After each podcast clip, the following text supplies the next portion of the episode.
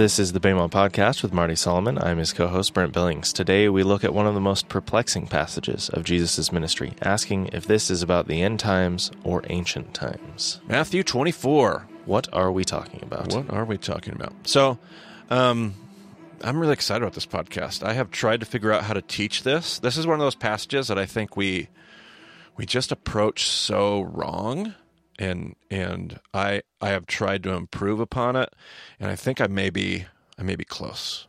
Um, I don't know if I've gotten it in the past, but I may be close. Um, and so we're gonna try to put it together. I'm gonna try to present this in a way. We're gonna go through a lot of material, and we're gonna cover two chapters of Matthew today, 24 and 25. We're gonna try to put it all together and present it in a way that helps us understand this passage in context. I feel like we pull it out of its context. We read it, particularly Matthew 24, in a vacuum, and it totally screws up what we're trying, what Jesus is doing in his rabbinical teaching. So we're going to try to teach it all at once. So let's set the stage. Read us the first three verses, Brent, of Matthew 24. Jesus left the temple and was walking away when his disciples came up to him to call his attention to its buildings. Do you see all these things? he asked. Truly I tell you, not one stone here will be left on another, every one will be thrown down. As Jesus was sitting on the Mount of Olives, the disciples came to him privately. Tell us, they said, when will this happen, and what will be the sign of your coming and of the end of the age? All right. So they want to know, and we've talked about this age before. We talked about with John the Baptist. There's, we've talked about this a few times. This Jewish eschatology. They have this age, which is the age of this world, and then the age to come.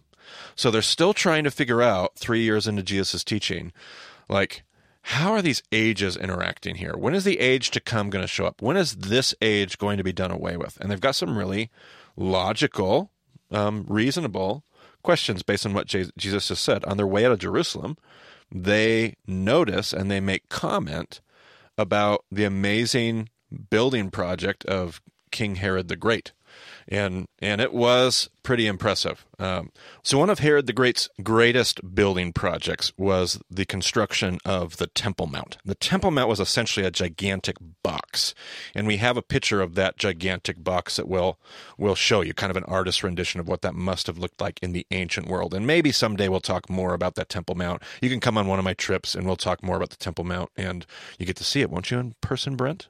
Absolutely. Yeah, absolutely. We would not hold that back from you. But and this box, the construction of this box was not just the size of the box itself, but how he constructed it. It's one of those things that to this day we still don't know. Some of the stones that are there are just incredible. So we have another picture of just the wall itself. Like just you see all these stones. Now the upper portion of that wall is a reconstruction under two different periods of history, or maybe even three, and possibly even four if you go all the way up to the top. But those large stones that you see towards the bottom of that picture are actually Herod's stones. And these things are massive. Uh, Brent's got a couple more pictures he'll show you here. Um, but these pictures are these stones. Like, look at that big stone that sits just above the head of the people walking right there. Uh, that is a lo- that is a was that a large stone, Brent? Quite large.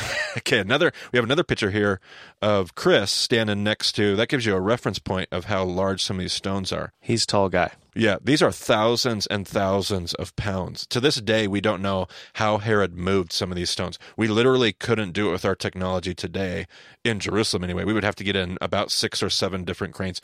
There is one, these are baby stones. The ones that you're seeing in these pictures are babies. I don't take my students down below into the rabbi tunnels, but I have been down below in the rabbi tunnels where you see the bottom of the foundation of this box, the Temple Mount, and there is one stone there come on my trips. I'll give you the exact specifications of the stone.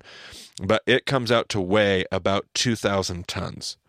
That's 4 million pounds.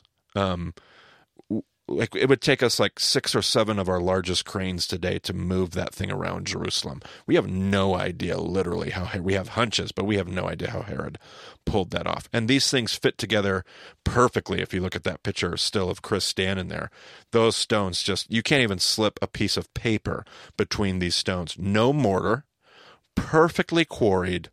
So the, the disciples are walking by this and they're like, oh, Jesus, check out this like this must have just been mesmerizing to see this building project. I guess I should have said place. if your if your podcast player supports uh, chapter artwork, you're seeing these pictures as we're talking about right. them. If you don't have a podcast player that's doing that, we also have these photos in a presentation. So yeah, grab the link and look at the presentation or look in your podcast player. Check out these pictures. It's the the scale of these stones is very difficult to wrap your mind around. Even standing in front of them, it, it's boggling the mind. Absolutely. Yep.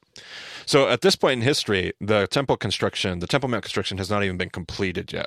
It's getting close, but it hasn't even been completed.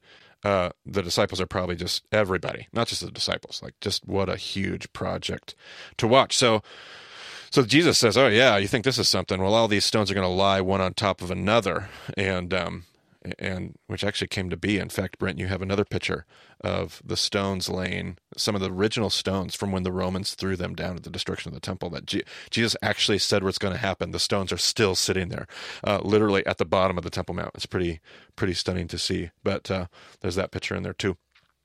But the, disciples want to know, like, well, my goodness, this must be something amazing like, exactly when is this destruction supposed to come?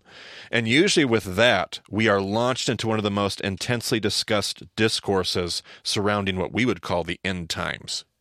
Like we immediately click into our when is Jesus coming back and how are we going to tell the future mentality, and we start drowning in all the details here. I mean, it's right there in the NIV subtitles: the destruction of the temple and the signs of the end times. Yeah, and that's actually a bold move by the NIV. This is NIV you're looking at. Yeah, yeah, that's a bold move to even say destruction of Jerusalem, because there's a lot of people here that think this whole chapter is about end times, but uh, that's just part of.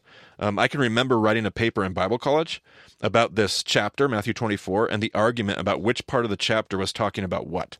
Was the entire conversation about the end times? Was the first part about the destruction of Jerusalem and the last part about the end times? And if so, what verse does the shift take place? Like we were so we were so caught up in what I feel like was totally the wrong he's he's directly answering the disciples questions about what did they ask him directly now that's not that's not fair that's not a fair question let me backtrack because I did ask him about two things. When will these stones all be lying on top of one another? And what was the second part of their question, Brent? What will be the sign of your coming and of the end of the age? Right. So let's not throw all these people that have this conversation under the bus because that's what it appears like the disciples are really asking. Jesus is having a different conversation. So before we get started, let me make the case up front. This entire discourse is about the destruction of Jerusalem. That is the topic that got Jesus into this conversation. That is the topic that sits at the center of the conversation, and there is nothing in Jesus' words that would warrant a shift in subject matter. In fact, to turn this into a dialogue about the end times would completely ignore Jesus' closing points about not knowing the future. So, nevertheless, let's walk through the passages and try to see how Jesus interacts with this question from the disciples. They want to know when is all of this destruction going to take place? And here's how Jesus responds. Jesus answered, Watch out that no one deceives you, for many will come in my name, claiming I am the Messiah, and will deceive many. You will hear of wars and rumors of wars, but see to it that you are not alarmed. Such things must happen, but the end is still to come. Nation will rise against nation, and kingdom against kingdom. There will be famines and earthquakes in various places. All these are the beginning of birth pains. Then you will be handed over to be persecuted and put to death, and you will be hated by all nations because of me. At that time, many will turn away from the faith and will betray and hate each other, and many false prophets will appear and deceive many people. Because of the increase of wickedness, the love of most will grow cold, but the one who stands firm to the end will be saved and this gospel of the kingdom will be preached in the whole world as a testimony to all nations, and then the end will come. So when you see standing in the holy place the abomination that causes desolation, spoken of through the prophet Daniel, let the reader understand. Jesus didn't say that, by the way. Let the reader understand. Yeah, that's just a, to clear that that's up. a parenthetical. it is. It's set off by dashes in the Yeah, NIV, so right. it kind of like Right. kind of could be Jesus, but I don't know. Yeah, yeah, yeah. Then let the, there's no punctuation in the original text, so it's kind of like Correct. what a challenge to like try Yes. to sort through all of this stuff. Uh, let the reader understand. Then let those who are in Judea flee to the mountains. Let no one on the housetop go down to take anything out of the house. Let no one in the field go back to get their cloak. How dreadful it will be in those days for pregnant women and nursing mothers. Pray that your flight will not take place in winter or on the Sabbath, for then there will be great distress, unequaled from the beginning of the world until now, and never to be equaled again. All right. So Jesus' point here, if we don't get all wound up around eschatological imagery and we just listen to what Jesus is saying, Jesus' point to his disciples when they hear when they ask, when is all this going to take place? He says, You are going to hear rumors about coming destruction and false messiahs who will promise deliverance. Do not be deceived by their promises. The world is going to get crazy. This is unavoidable. So, Jesus, I think Jesus can see impending destruction coming. He knows that this thing, that the game, he doesn't have to put on his God goggles and look into the future to know, simply by looking at the corruption of the priesthood, this is not sustainable. This system, this temple is going to crumble and, and all of this is going to be destroyed. It's coming, I promise. And there are going to be a lot of people. I mean, we could say this about uh, about today. I did I did get a frustrated email from a listener the other day, my first, um, about how how much I I critique America, and I think there's just a lot of good reason to do that. It's our world. We need to think critically about the world we live in. I try not to be too hard, or too whatever, um, too prophetic here, but the world that we're living in now is not sustainable. Like I can promise you that. Like the America we know today, built on the debt systems that we have the economic systems we've created, the way that we use the free market, it's not sustainable. Like the world, it, it will either change or it will crumble. Like I could make these same kind of predictions. I don't know when it's coming, but the system that we know is either going to change or it will be destroyed. And I could also tell you, I promise you that there will be lots of people, presidential candidates, like teachers of all kinds, public figures, there will be authors. There will be lot talk show, radio talk show hosts, podcasters. Hopefully not our podcast. There are going to be lots of people that are going to claim we have the answer, like we can save it. Jesus says no. No, this this system is doomed. This system is doomed. We're not claiming to have the answers necessarily. I sure hope not. I mean, other than like the text, We're hoping to um, Jesus. we're hoping to present a perspective, Sure, absolutely. but the reader or, or the Let the- listener rather. Let the listener understand. Yeah. So this is his point. His point is like this is going down. This is unavoidable. Stuff's gonna get crazy up in here. That's Jesus's. That's how I would paraphrase it. All right, let's keep moving. If those days had not been cut short, no one would survive. But for the sake of the elect, those days will be shortened. At that time, if anyone says to you, Look, here is the Messiah, or there he is, do not believe it. For false messiahs and false prophets will appear and perform great signs and wonders to deceive, if possible, even the elect. See, I have told you ahead of time. It's Trump. No, it's Bernie Sanders. No, it's whoever. Like uh, we have a tendency to be like, this is it. This is no. Jesus says, don't, don't, don't get wound up about that. So if anyone tells you, There he is out in the wilderness, do not go out, or Here he is in the inner rooms, do not believe it. For as lightning that comes from the east is visible even in the west, so will be the coming of the Son of Man. Wherever there is a carcass, there the vultures will gather. Immediately after the distress of those days, the sun will be darkened, and the moon will not give its light. The stars will fall from the sky, and the heavenly bodies will be shaken. A couple of lines from Isaiah, by the way. Yep. Then will appear the sign of the Son of Man in heaven, and then all the peoples of the earth will mourn when they see the Son of Man coming on the clouds of heaven with power and great glory. And he will send his angels with a loud trumpet call, and they will gather his elect from the four winds, from one end of the heavens to the other. Now learn this lesson from the fig tree. As soon as its twigs get tender and its leaves come out, you know that summer is near. Even so, when you see all these things, you know that it is near, right at the door. Truly, I tell you, this generation will certainly not pass away until all these things have happened. Heaven and earth will pass away, but my words will never pass away. All right. It's important to see this generation will not pass away. Jesus is talking about impending current doom on Jerusalem. This is his this is his larger. And and there's a lot of weird stuff in there, right, Brent? Like uh sign of the Son of Man in heaven, angel coming with trumpet and power and glory and and and, and gathering the elect from the four winds. Like that's weird. I wonder where all that language comes from. Any hunches, Brent? Hmm, it's got to be in the text. It's going to be in the text. Like this whole section here is full of Jesus using multiple prophetic images from the Nevi'im. What was the Nevi'im? The writings. Not quite. No. It's Ketuvim. The prophets. prophets. He uses a lot of quotations from the prophets to talk about coming destruction. He's got Daniel in there. You already referenced which quotation? Isaiah. Isaiah. Lots of, we could even argue about some other phrases and where they're being pulled from, but all these things are coming out of their Bible. Jesus isn't making stuff up.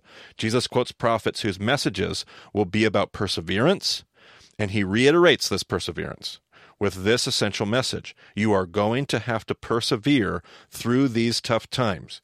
There will be no escaping it. So we started by saying that Jesus was saying, Stuff's going to get crazy. The world's going to get nuts. People are going to promise. Don't believe them. You're just going to have to go through this. There's going to be no escaping what's coming on the world. All right? Go ahead and keep. Uh, Jesus is going to continue with more confirmation of these points as he continues to talk to his disciples. Go ahead and keep us moving, Brent. But about that day or hour no one knows, not even the angels in heaven, nor the Son, but only the Father. As it was in the days of Noah, so it will be at the coming of the Son of Man. For in the days before the flood, people were eating and drinking, marrying and giving in marriage, up to the day Noah entered the ark. And they knew nothing about what would happen until the flood came and took them all away. That is how it will be at the coming of the Son of Man. Two men will be in the field, one will be taken and the other left. Two women will be grinding with a handmill, one will be taken and the other left. Can I just? I'm going to stop you right there, Brent, because we we have this whole left behind thing going on. Just out of curiosity, he's referencing Noah, right? Uh, and they knew nothing about what would happen until the flood came and took them all away. Which ones got taken away, Brent? The the good ones or the wicked ones? Uh, in the flood specifically? Yeah, in the flood story. Well, taken away in the sense of taken away to safety or taken away no, taken from away life? as if by the waters. The not good ones. The wicked, right? yeah. In the parable of, like, say, the fish in the net, which ones they throw away? The good fish or the bad fish? Throw away the bad fish. Uh, let's say the the wheat and the and the weeds. Which ones get taken away? Uh, they burn up the weeds, They burn up the weeds. So everything that's good always remains. right? Okay, so let, let me see here. So two, what is the only logical conclusion here? This is how it will be coming in the days of the Son of Man. Two men will be in the field. One will be taken and the other left. Which one is left? Well, the good one. The good one. When there's two women will be grinding with a hand mill. One will be taken and the other left. Who's left? The good one. The good one. I, I did have a Bible college professor who I will give mad props to, Mr. Dale Cornett, and he uh, he he taught eschatology class, and he would talk about this um, this dispensational eschatology, and he would say a theology best left behind. and he would remind us all throughout the class you want to be left behind that's good theology you want to be left behind so anyway i just had to interrupt there and channel a little bit of Cornett there but go ahead Therefore, keep watch, because you do not know on what day your Lord will come. But understand this if the owner of the house had known at what time of night the thief was coming, he would have kept watch and would not have let his house be broken into. So you also must be ready, because the Son of Man will come at an hour when you do not expect him. So after all that fun stuff about Left Behind, I don't even think this stuff is about eschatology in the first place. I've just said this whole conversation is about what, Brent? Uh, about the destruction of the temple. Right. And if you're going to talk about destruction, destruction of Jerusalem, people that are taken away are going to be slaughtered, killed, taken into slavery. That's what this that's what this reference is about. Please notice that Jesus' point is that nobody will be ready for this coming destruction. Nobody can tell the future, and destruction always comes when people least expect it. Jesus' point is keep watch and be ready, because you do not know when this will happen. And I just love that he says that blatantly in this passage, and yet people use this all the time to talk about end times and how we can use this as the signs of the end times. And he just says, No, you'll never know. anyway, enough. Go ahead and keep moving, Brent. Who then is the faithful and wise servant whom the master has put in charge of the servants in his household to give them their food at the proper time? It will be good for that servant whose master finds him doing so when he returns. Truly, I tell you, he will put him in charge of all his possessions. But suppose that servant is wicked and says to himself, My master is staying away a long time. And he then begins to beat his fellow servants and to eat and drink with drunkards. The master of that servant will come on a day when he does not expect him, and at an hour he is not aware of. He will cut him to pieces and assign him a place with the hypocrites, where there will be weeping and gnashing of teeth. Kind Right. of a throwback to Joseph there. Yeah, yeah. Almost. And Sure. then and then it's like, well, wait a minute, but if he's not doing that. Right. Well, and Joseph, yeah. You- You're talking Joseph in Genesis? Right. And that's another story of perseverance. Like those kind of things would be uh, just great references because that seems to be his point. Remember, his point right before this was keep watch and be ready because you do not know when all this is going to happen. But all of this raises a question what am I supposed to be ready for? And what am I supposed to be ready with? How do I make sure that I'm doing what I need to be doing to be ready? This teaching here, this last paragraph is a little tricky, but pretty straightforward, especially in the context of the last few days and a withered fig tree in the distance. The answer to the question about the steward is easy. The faithful and wise steward represents the who, Brent? The Pharisees, basically. Uh, the, not the quite. teachers, Getting closer. the priests, the, the priests. priest, the priesthood, right? However, as we have seen, they are certainly not getting the job done. So the fa- he says, "Who then is a faithful and wise servant, whom the master has put in charge of the servants in his household?" That would be the priests. The priests are in charge, but they're not doing their job. So if we see this discourse as the one conversation given, if we don't see it as different conversations about the end times, but we see this as Jesus' response to the disciples that are like, we don't get it. Like, what is about all this destruction? When is this going to happen? And Jesus goes into this long discourse given in response to the disciples' question. It helps us see the packaged answer Jesus is giving them without getting lost in our infatuations about eschatology. Jesus' response would sound something like this. And we're going to put this on a slide for you so you can actually see it. I think seeing this train of thought is helpful. And just just to set the context again, just so we're in the right frame of mind, the last podcast was about the woes. He was directly addressing the Pharisees. Correct. Then they leave the temple at the beginning of this chapter. Correct. And his disciples come and talk to him. This whole conversation is Jesus and his disciples. Yes, yes, and this this in Matthew, all of these confrontations take place on the Temple Mount. And remember, we kept bouncing back and forth between Sadducees and Pharisees and Sadducees and Pharisees. And this group would come and try to trap him, and then Jesus would just let him have it and trick him. And then and then this group would come and try to trap him, but he would con- just confound them. And then the other group would come in, and the other group. So he's going back and forth with the two different forms of Jewish leadership: corrupt priestly leadership and self-righteous religious leadership. And he's bouncing back and forth. So now they're leaving that Temple Mount, and the Temple Mount would be the home court advantage of who? Well, the Sadducees. Sadducees, and Jesus has some critiques of this broken system. And so, if I were to just outline the teaching here, it's going to be these like uh looks like I have six points here. Ooh, I need I need I need a seventh. Ooh. Uh, you're go- number one. You're going to hear rumors of the ends of the end and false messiahs. Do not believe it.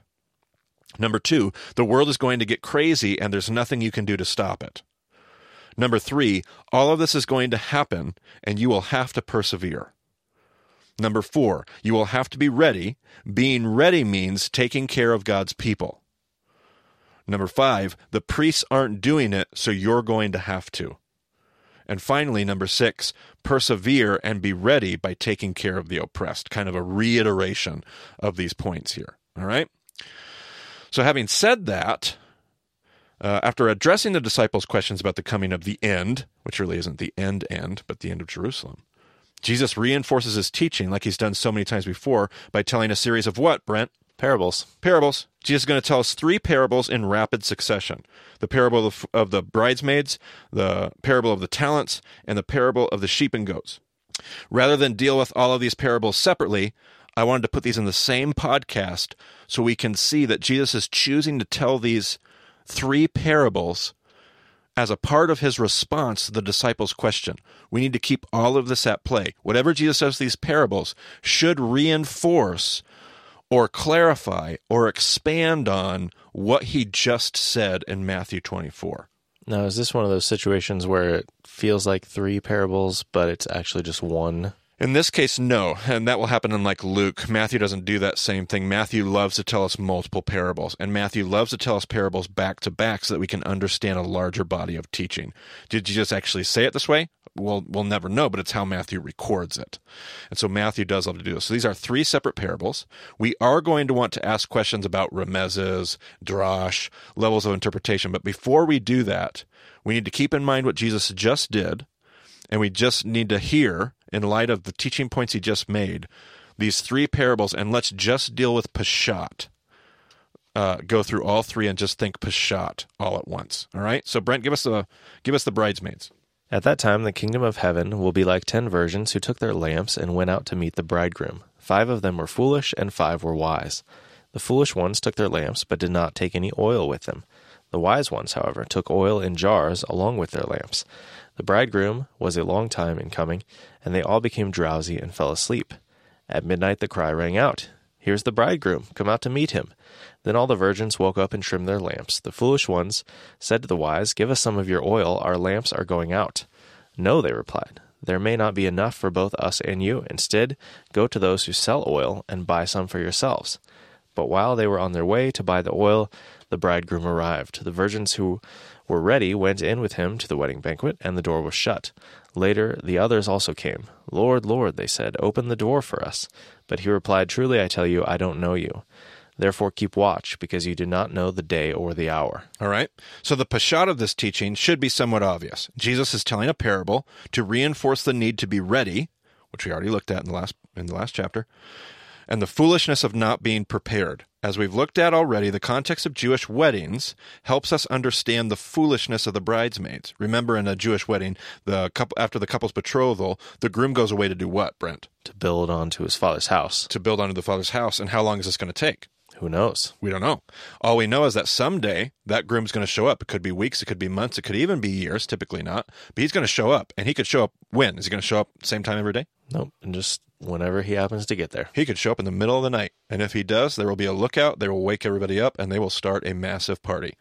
So, how foolish would it be um, if the bridesmaids are not ready for the great celebration? This would be a matter of great anticipation for the whole village.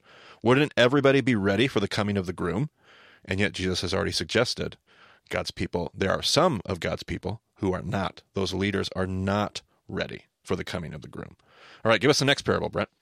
Again, it will be like a man going on a journey, who called his servants and entrusted his wealth to them. To one he gave five bags of gold, to another two bags, and to another one bag, each according to his ability. Then he went on his journey. The man who had received five bags of gold went at once and put his money to work and gained five bags more. So also the one with two bags of gold gained two more. But the man who had received one bag went off, dug a hole in the ground, and hid his master's money. After a long time, the master of those servants returned and settled accounts with them. The man who had received five bags of gold brought the other five. Master, he said, you entrusted me with five bags of gold. See, I have gained five more. His master replied, Well done, good and faithful servant. You have been faithful with a few things. I will put you in charge of many things. Come and share your master's happiness. The man with two bags of gold also came. Master, he said, you entrusted me with two bags of gold. See, I have gained two more. His master replied, Well done, good and faithful servant. You have been faithful with a few things. I will put you in charge of many things. Come and share your master's happiness. Then the man who had received one bag of gold came. Master, he said, I knew that you are a hard man, harvesting where you have not sown, and gathering where you have not scattered seed. So I was afraid, and went out and hid your gold in the ground. See, here is what belongs to you. His master replied, You wicked, lazy servant. So you knew that I harvest where I have not sown, and gather where I have not scattered seed? Well, then you should have put my money on deposit with the bankers, so that when I returned I would have received it back with interest. So take the bag of gold from him and give it to the one who has ten bags. For whoever has will be given more, and they will have an abundance. Whoever does not have, even what they have, will be taken from them. And throw that worthless servant outside into the darkness, where there will be weeping and gnashing of teeth. All right, so we'll talk more about the confusing details of this parable, at least some of them here coming up in a moment. But we'll just consider the Peshat observations of this teaching. Jesus wants to convey that people will have to give an account for what they have done with God's kingdom. How have they used what God has given them? It might also be worth noting here that the amount of the talents may have to be may be pointing to something because we said numbers matter, right, Brent? They do.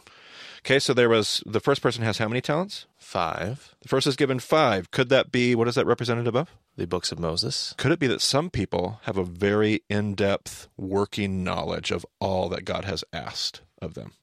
And then the next person is given how many talents? Two, representing the tablets of Moses. All right. There's a good chance that some people just have a basic understanding, like the like the most primitive, basic understanding of what the law is, Ten Commandments.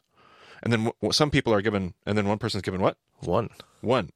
Like, and all they have is just God. Like one was always symbolic of just God. Echad. God is one. Like all they have is God. They don't have no. They have. They're totally ignorant of the law, and yet they still have an awareness of who God is and an inner conscience and a, a clock that tells them what God is doing in the world. You don't suppose that there could be any hints that those are that there are those with deep knowledge of the text, those who have basic knowledge of the text, and those that only have their experience of God. God expects you to use what you have to bless the world around you. Doesn't matter how much you know. Doesn't matter if you're a five talent person, a books of Moses person, a tablets of Moses person, or a nothing person. Whatever you do have, God expects you to use appropriately. right? Okay, one more parable.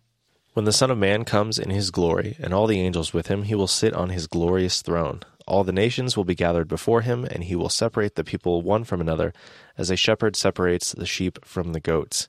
He will put the sheep on his right, and the goats on his left. Then the king will say to those on his right, Come, you who are blessed by my Father, take your inheritance, the kingdom prepared for you since the creation of the world. For I was hungry, and you gave me something to eat. I was thirsty, and you gave me something to drink. I was a stranger, and you invited me in. I needed clothes, and you clothed me. I was sick, and you looked after me. I was in prison, and you came to visit me. Then the righteous will answer him, Lord, when did we see you hungry and feed you, or thirsty and give you something to drink? When did we see you a stranger and invite you in, or needing clothes and clothe you? When did we see you sick or in prison and go to visit you? The king will reply, Truly I tell you, whatever you did for one of the least of these brothers and sisters of mine, you did for me.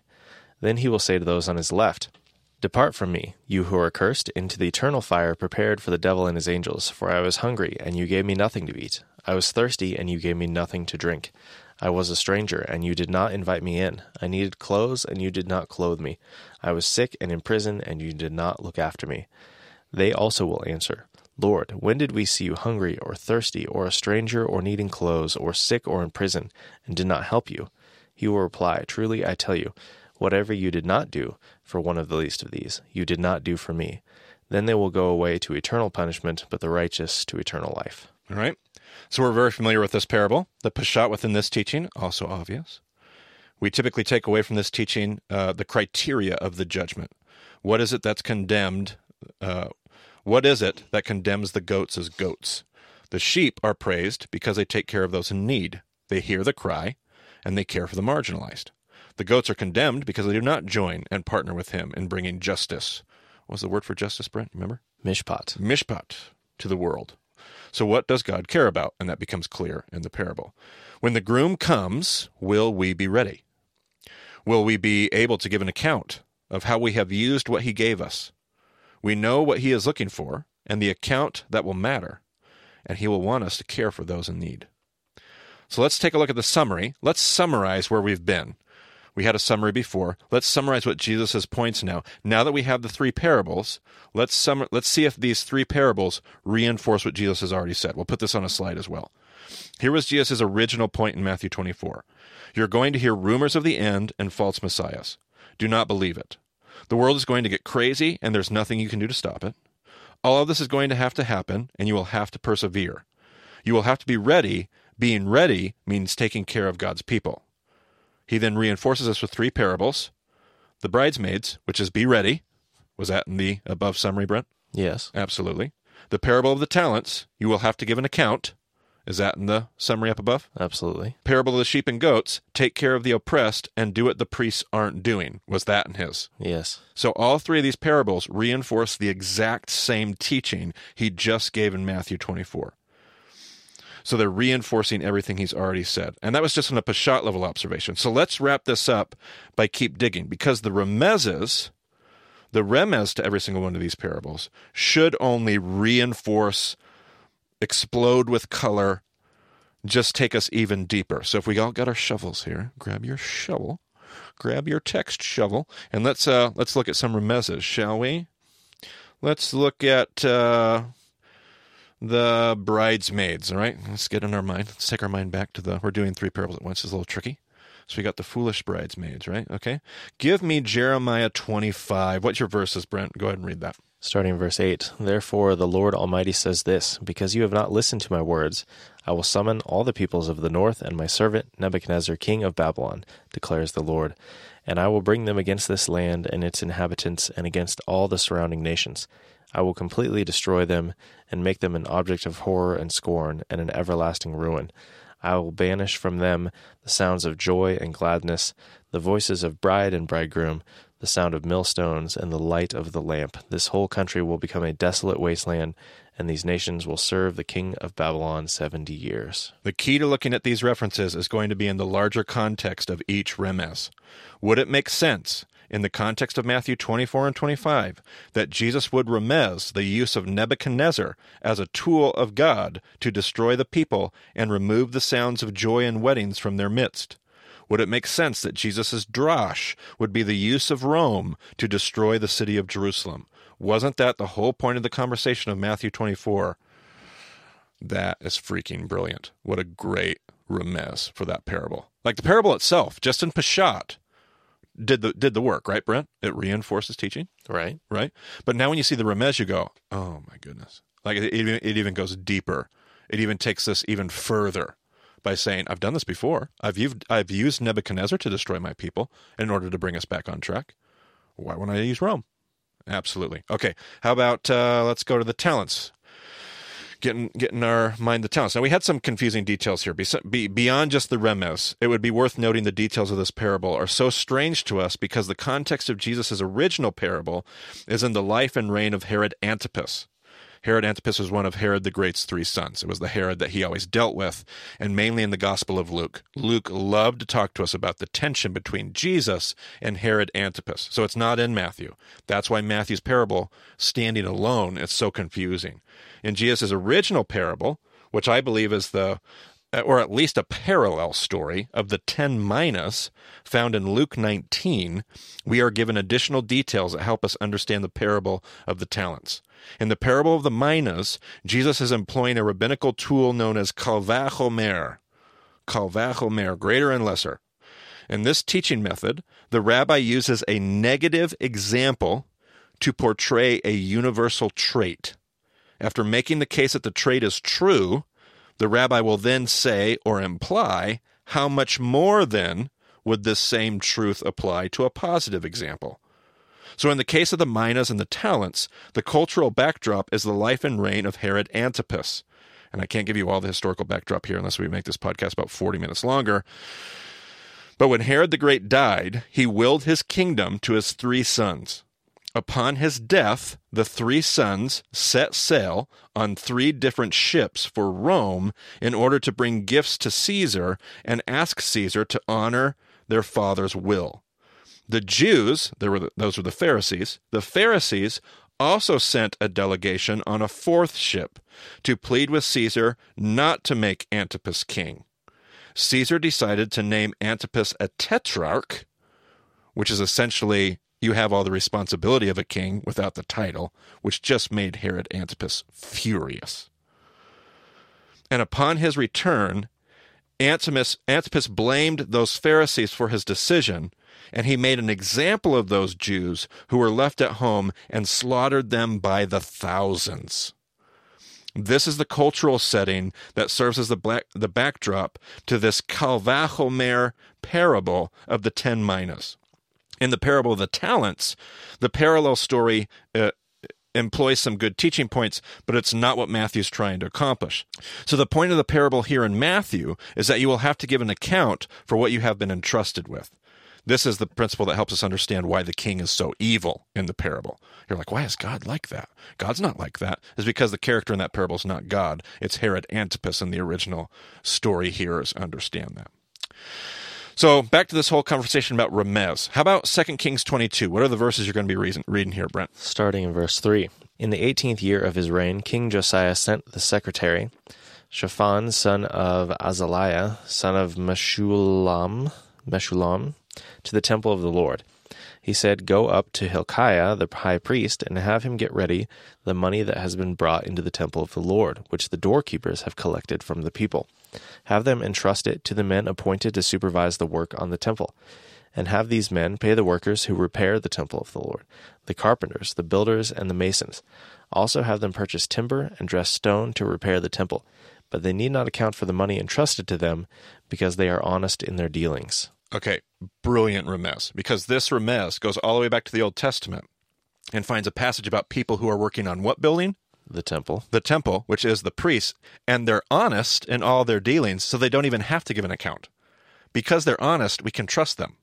But are the priests taking care of this temple in Jesus' day fit that description? Not quite. Absolutely not. So again, context is everything.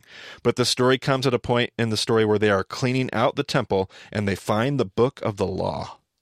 Those doing the work of restoration, not the priests in Second Kings, mind you, not the priests. They they lost the book of the law. The, the priests lost the book of the law. But they are entrusted with money to aid them in repairing the temple of God because they are honest in their dealings. They do not have to give account of what they do with the money. Do you suppose that Jesus' drash could be that those who are not priests should do the work of restoring the presence of God in the world? And if they are honest in their dealings in response to the priest's dishonesty, they wouldn't even have to worry about giving an account because they would have done the will of the Lord. All right, one last parable. And this one, this one to me is an easy remez, almost just indisputable. You could probably dispute these other remezes. This one to me is just so spot on in my in my mind. Go ahead and give me Ezekiel 34. What other verses, Brent? Starting in 17. As for you, my flock, this is what the sovereign Lord says I will judge between one sheep and another, and between rams and goats. Is it not enough for you to feed on the good pasture? Must you also trample the rest of your pasture with your feet? Is it not enough for you to drink clear water? Must you also muddy the rest with your feet? Must my flock feed on what you have trampled and drink what you have muddied with your feet? Yeah, this is so good. How many sermons have you heard on the sheep and goats, Brent? How many lessons? How many sermons? Oh, probably quite quite a few. Quite a few. How many of them have dealt with the remez of Ezekiel 34? Uh, don't don't seem to recall very many Oh like my that. goodness. How can we just miss this? So good when you finally know what a rabbi is doing. Ugh. Here, uh, here in Ezekiel, the context is condemnation of the who. Who is Ezekiel 4 condemning specifically, Brent? Uh, I would guess the priests. Absolutely. The priesthood through the entire chapter of Ezekiel 34. So the drosh would be that God will divide his flock into sheep and goats. The context of the chapter would make it clear the deciding factor is going to be how they treat others. So I guess Jesus wasn't teaching a brand new parable, was he? Shocked? We shouldn't be. When one views the threaded teachings and the three parables together, it becomes very clear how brilliant this entire teaching over the course of two chapters is on multiple levels. The Remez Drash te- readings of these parables together would look something like the following God is about to use Rome as a Nebuchadnezzar of sorts to judge the people of God. You should be faithful workers who can be trusted with the investments of the kingdom, even if the priests will not. Remember, you will be judged by how you treated others. It's the same teaching we heard in Matthew 24. Jesus put it into three parables, and it was the same teaching on a Peshat level. We dug deeper and realized this is, in fact, the same story we've been learning all along, and even more specific. The same lesson, the same meaning, the same teaching. I like this Jesus guy. He's an impressive rabbi. Yes. Yes. I think we've I think we've shown that over and over again. Oh, I hope we're I hope we've done it by the time we get to the end of session three. Whew! All right. There we go. Well, that's a that's a pretty jam packed episode, so we'll just leave it at that. If you've got any other questions about the show, go to BEMADiscipleship.com. You can get a, in touch with us there. Thanks for joining us on the BEMA Podcast. We'll talk to you again soon.